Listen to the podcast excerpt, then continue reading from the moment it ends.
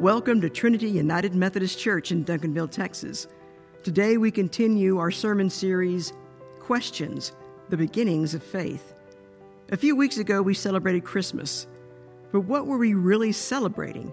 A charming story about babies and animals? Or something far deeper than we realize? Join us for the message Who is Jesus and why should I care?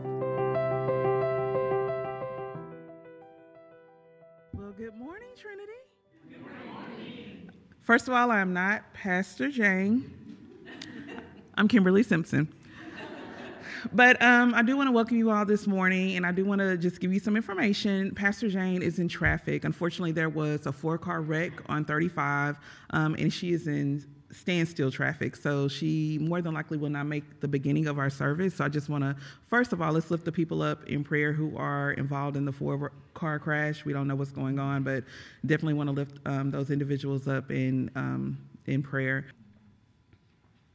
And now the scripture that Pastor has chosen for us is the story of Jesus meeting the Samaritan woman at the well, found in the Gospel of John, chapter 4 starting with the third verse. Jesus left Judea and started back to Galilee, but he had to go through Samaria. So he came to a Samaritan city named Sychar, near the plot of ground that Jacob had given to his son Joseph. Jacob's well was there, and Jesus, tired out by his journey, was sitting by the well. It was around noon. And a Samaritan woman came to draw water, and Jesus said to her, Give me a drink. His disciples had gone to the city to buy food. The Samaritan woman said to him, How is it that you, a Jew, ask a drink of me, a woman of Samaria? Jews do not share things in common with Samaritans. Jesus answered her, if you knew the gift of God and who it is that is saying to you, Give me a drink, you would have asked him, and he would have given you living water. The woman said to him, Sir, you have no bucket, and the well is deep. Where do you get that living water? Are you greater than our ancestor Jacob? Who gave us this well, and with his sons and his flocks drank from it. Jesus said to her, Everyone who drinks of this water will be thirsty again. The water that I give will become in them a spring of water gushing up to eternal life. The woman said to him, Sir, Give me this water so that I may never be thirsty or have to keep coming here to draw water. Jesus said to her, Go call your husband and come back. The woman answered, I have no husband. And Jesus said to her, You are right in saying, I have no husband, for you have had five husbands, and the one you have now is not your husband. What, have, what, ha, what you have said is true. The woman said to him, Sir, I see that you are a prophet. Our ancestors worshipped on this mountain, but you say that the place where people must worship is in Jerusalem. And Jesus said to her, Woman, believe me, the hour is coming when you will worship the Father neither on this mountain nor in Jerusalem. You worship what you do not know. We worship what we know, for salvation is from the Jews. But the hour is coming and is now here. The Father, sorry, the hour is now and is now here when the true worshipers will worship the Father in spirit and truth. For the Father seeks such as these to worship him. God is spirit, and those who worship God must worship in spirit and truth. The woman said to him, I know that Messiah is coming, who is called Christ. When he comes, he will proclaim all things to us. And Jesus said to her, I am he, the one who you, is speaking to you. Just then his disciples came, and they were astonished he was speaking with a woman. But no one said, What do you want? Or, Why are you speaking with her? Then the woman left her water jar and went back to the city. She said to the people, Come and see a man who told me everything I have ever done. He cannot be the Messiah, can he? Many of the Samaritans from that city believed in him because of the woman's testimony. He told me everything that I have ever done. So when the Samaritans came to him, they asked him to stay with them, and he stayed there two days. And many more believed because of his word. They said to the woman, It is no longer because of what you said that we believe, for we have heard for ourselves, and we know that this is truly the Savior of the world. The word of God for the people of God.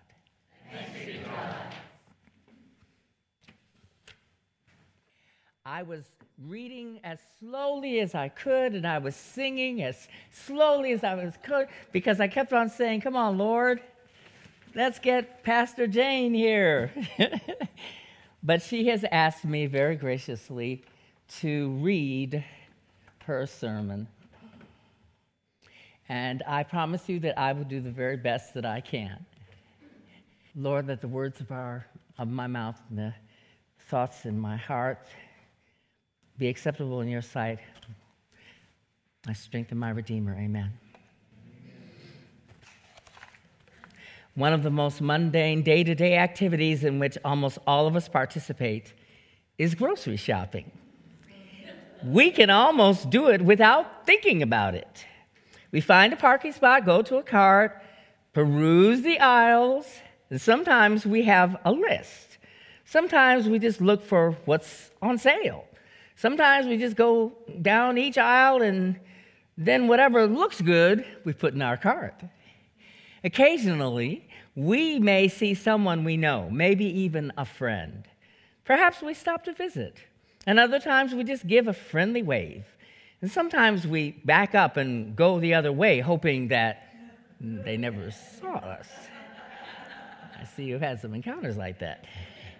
Now imagine that you're pushing your cart down the aisle and you just picked out your favorite breakfast cereal and you turn the corner, and right there in front of you is Jesus.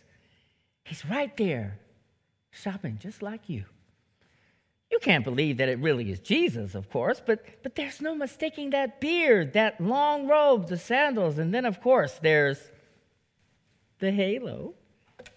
It's got to be Jesus. But then you wonder hmm, why is Jesus in the wine section trying to pick out a nice bottle? But then you see the fresh break, bro, break, uh, baked loaf of bread in his basket, and it all makes sense. Obviously, Jesus is hosting a supper too, just like you. But you do wonder why he would be buying wine. Wouldn't it be cheaper to use just a case of bottled wine than to get this kind of wine? But now that you've spotted Jesus, what do you do? Do you quietly walk away backwards, hoping that he didn't see you? Do you run up and give him a big hug? Do you shyly come forward to say hello? Do you try to talk to him? What would you say? Do you ask him to do something for you? Do you ask for advice? Do, do, do, you have some deep question that you always wondered about? How do you think Jesus would respond to you? Would he instantly start berating you for all that you have done, all your sins? Do his eyes narrow as you approach, as he says, Oh, it's you? or does he smile? Does he call you by name? Does he look up, see you, and come towards you and put his arms around you as your head sinks into his shoulder. The Samaritan woman at the well did have the opportunity to talk face to face with Jesus, even if at first she didn't realize who it was that she was speaking to. But the moment the strange man sitting by the well said, Give me a drink, her life would never be the same again. Last week, we looked at the story of the Pharisee Nicodemus, which is found in the previous chapter in the Gospel of John, John 3. We discussed the significance of the fact that John made sure to tell us that Nicodemus came to Jesus, the light of the world, when it was dark at night. And in the story, the Samaritan woman, John of, John, of the Samaritan woman, John makes a point of telling us that the woman came to draw water at noontime. We know that if John makes a point of telling us what time it is, then it must be important. So, in this case, we need to be aware that it is unusual for a woman to come up to a well at noontime, in the heat of the day, to draw water. Most of the women in the village would have come in the cool of the morning.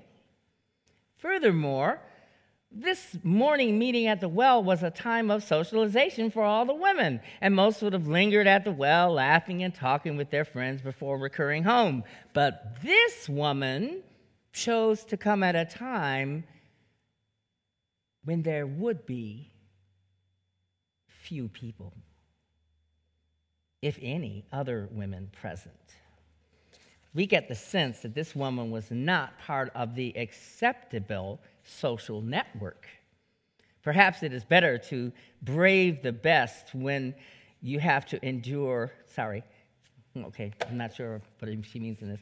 Perhaps it's difficult to be brave when you know that you're going to have to endure the taunts of someone else she goes to the well to avoid the other Samaritan women. And what happens? She is approached by a Jewish man who asks her for some water. It's hard for modern people to understand just how outside the social norm this conversation would be. First of all, as most of us are aware, in ancient times there was quite a bit of animosity between Jews and Samaritans. Samaria lay between Jerusalem and Galilee. When traveling between Jerusalem and Galilee, even though going through Samaria was a shorter route, many Jews chose to take the longer road and bypass Samaria. Some Samaritans refused to sell food to Jews who did travel through Samaria. Even more shocking, it was not the accepted norm for a man to speak to a woman that he did not know in public. I can see Jesus saying, Give me a drink, and the woman looking around as if to ask, Are you talking to me? Many women would have remained silent, and then they would have immediately turned around and left the well.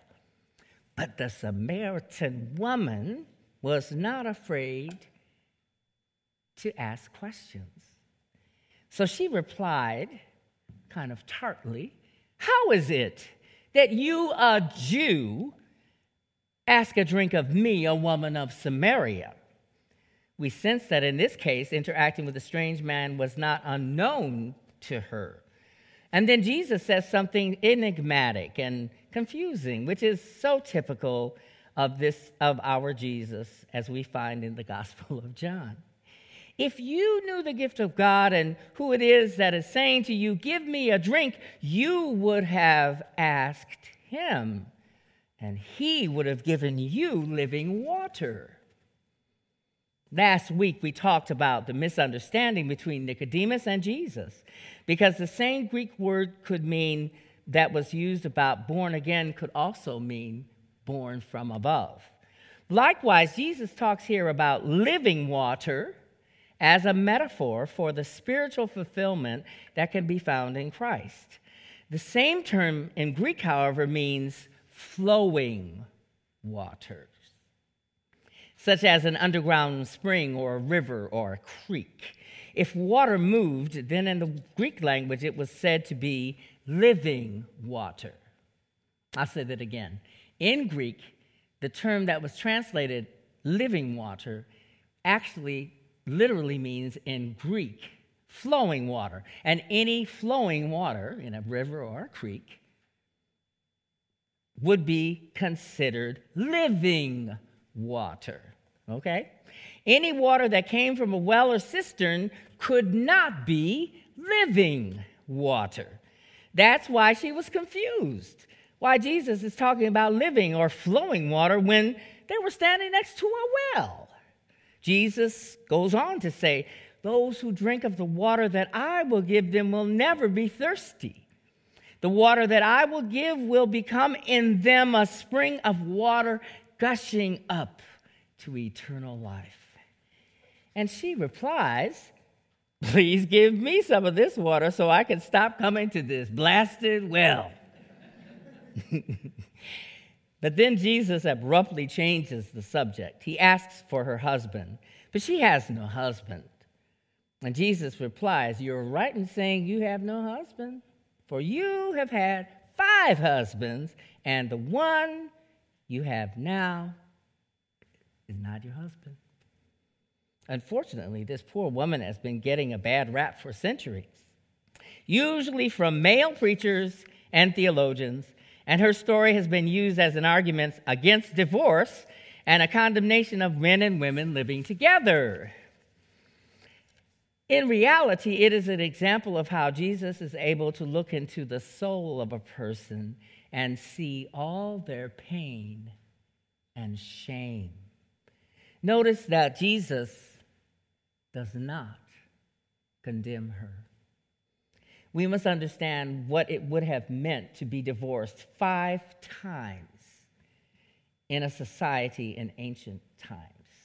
If a woman was divorced, who would go back to her father's house? Who, uh, sorry, if a woman was divorced, she would immediately go back to her father's house, or perhaps she would go live with a brother. It was extremely difficult for a woman to live on her own. That's why so many prostitutes were divorced women. They were forced to become prostitutes. If a woman had no male relatives, it was either become a prostitute or starve. This woman had been passed from man to man probably only marrying in order to avoid becoming destitute. When these men were through with her, they tossed her aside. She may have had to endure multiple abusive situations just in order to have food and shelter. And the man who had last taken her in had not even offered her the legal protection of marriage, such as it was. When Jesus says, You are right in saying, I have no husband, for you have had five husbands, and the one you have now is not your husband. Imagine, I imagine him saying it softly, with kindness in his voice, while her eyes filled with tears. That at last there was a man who could see her as a valued daughter of God and not just as somebody to exploit and use. They talked further about the time when true worshipers would worship the Father in spirit and in truth. And the woman finally said, I know that Messiah is coming. When he comes, he will proclaim all things to us. And Jesus said to her, I am He, the one who is speaking to you. Right at that moment, the disciples came back and they were shocked that Jesus was talking to a Samaritan woman. Without saying another word, she then turned and went back into the city. And there, the woman who had been too ashamed to go to a well with other women breathlessly proclaimed, Come and see a man who told me everything I have ever done. He cannot be the Messiah, can he? John makes a point of telling us that she left the water jar at the well, going back to the city. She left her water jar there because she no longer needs it. She now believes that Jesus is the Messiah, and as a result, she has now received the living water, which has become within her a spring of water gushing out to eternal life. This is who Jesus is, and this is why we should care. Just as all of us experience physical hunger and thirst, so also we experience spiritual hunger and thirst. While it's easy to figure out how to satisfy our physical thirst, all we need to do is just go and drink something. It can be much more difficult to figure out how to satisfy our spiritual thirst. In fact, some try the physical act of drinking alcohol or ingesting some other addictive substance to satisfy their spiritual thirst. Others of us choose equally feeble ways that fail to satisfy us. There are times in our lives, however, when we may be more aware of our spiritual thirst than at other times. There are times in a person's life when he or she is more open to the gospel. These opportunities revolve around times of personal transition, whether they are positive or negative transitions. For example, getting married or having a child is a time of transition. I remember that real well. but so is the loss of one's health or the death of a loved one. Going through transition opens us up to spiritual. Going through transitions opens us up spiritually and creates space in our lives for the Holy Spirit to do things and to stir things up inside of us. It is at these times when we are most likely to sense a longing for something deeper or richer in our lives, a desire to connect with something larger than ourselves. It is at these times that we experience spiritual thirst. And I can testify that a relationship with God through Jesus Christ will quench spiritual thirst. Now, by saying that, a relationship with God through Jesus Christ will quench spiritual thirst there are two things that I am not saying. I am not saying that there are not other paths that will also quench this thirst. On the other hand, I am also not saying that all spiritual paths are equal or even valid. In fact, I think some are downright dangerous. But I have respect for the major historical religions of the world since I see fruit of the Spirit in the lives of many of the adherents in Judaism, Islam, Hinduism, or Buddhism. That is, I see evidence of love, joy, peace, patience, kindness, generosity, faithfulness, gentleness, and self control, which are the famous fruits of the Spirit found in Galatians 5 22 and 23. So I must acknowledge that the Holy Spirit must somehow be at work in these other religions, for such fruit can only come from the Holy Spirit. But I can only testify to the living water found in a relationship with Jesus Christ. It is the path I know, and I know that it works, not only for me, but for millions. I know this path through theological study, but more importantly, through my own relationship with God through Christ and through the testimony of my life journey with Jesus. In Christ, I find God in the flesh. We sometimes say that when we need to expand on an idea, that we need to flesh it out. That's what Christ does. Christ fleshes out God and allows us to see the face of God. As one book suggests, Jesus is God with skin on.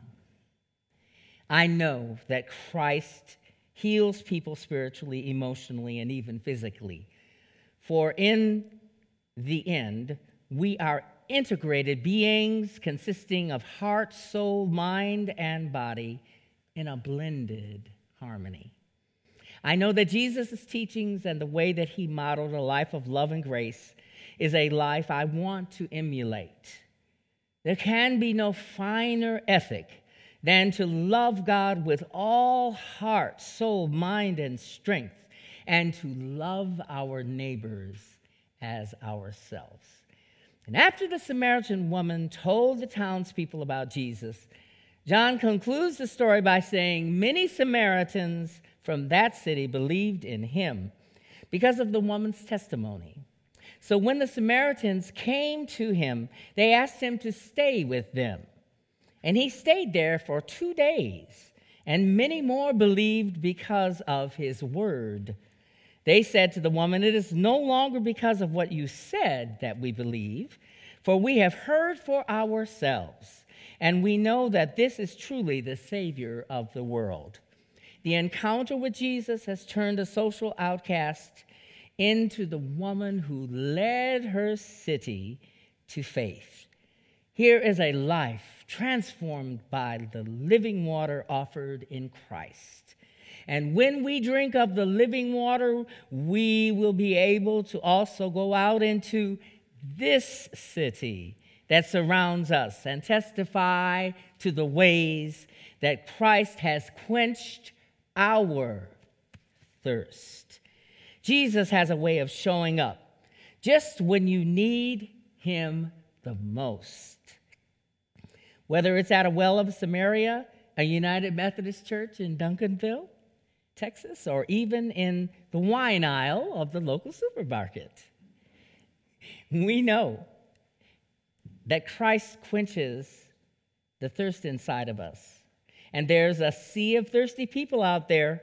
Let's leave our water jugs behind and proclaim the living water to a parched and thirsty world. Amen. It's disconcerting when your sermon is better delivered by someone else. you, you, just put this whole another, another spin on my words, and I really appreciate that. I came in about halfway through, and I enjoyed uh, the experience of watching Garth um, preach that sermon. And thank you all for being so patient. Uh, it was the highway was all, all lanes were completely closed. And now, will you please stand as you're able to receive our benediction? And please remember that you can always find a recording of our worship service on our website, tumcd.org, on our Facebook page, or through our podcast, Jane's Most Excellent Church Adventure. And my rem- just remind you, if you haven't already liked us on Facebook, please do that. That helps us out quite a bit. And so now receive this benediction. May a fountain of living water arise within, filling you with God's peace and God's wholeness. And then, like the Samaritan woman at the well, will you then go out and tell the old, old story of Jesus and his love? In the name of the Father, and the Son, and the Holy Spirit. Amen.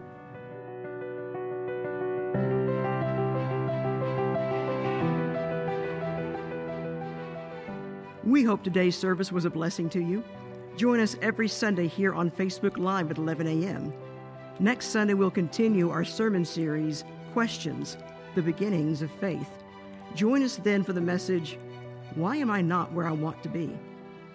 You can always access our services through our website, tumcd.org, our Facebook page, or our podcast, Jane's Most Excellent Church Adventure.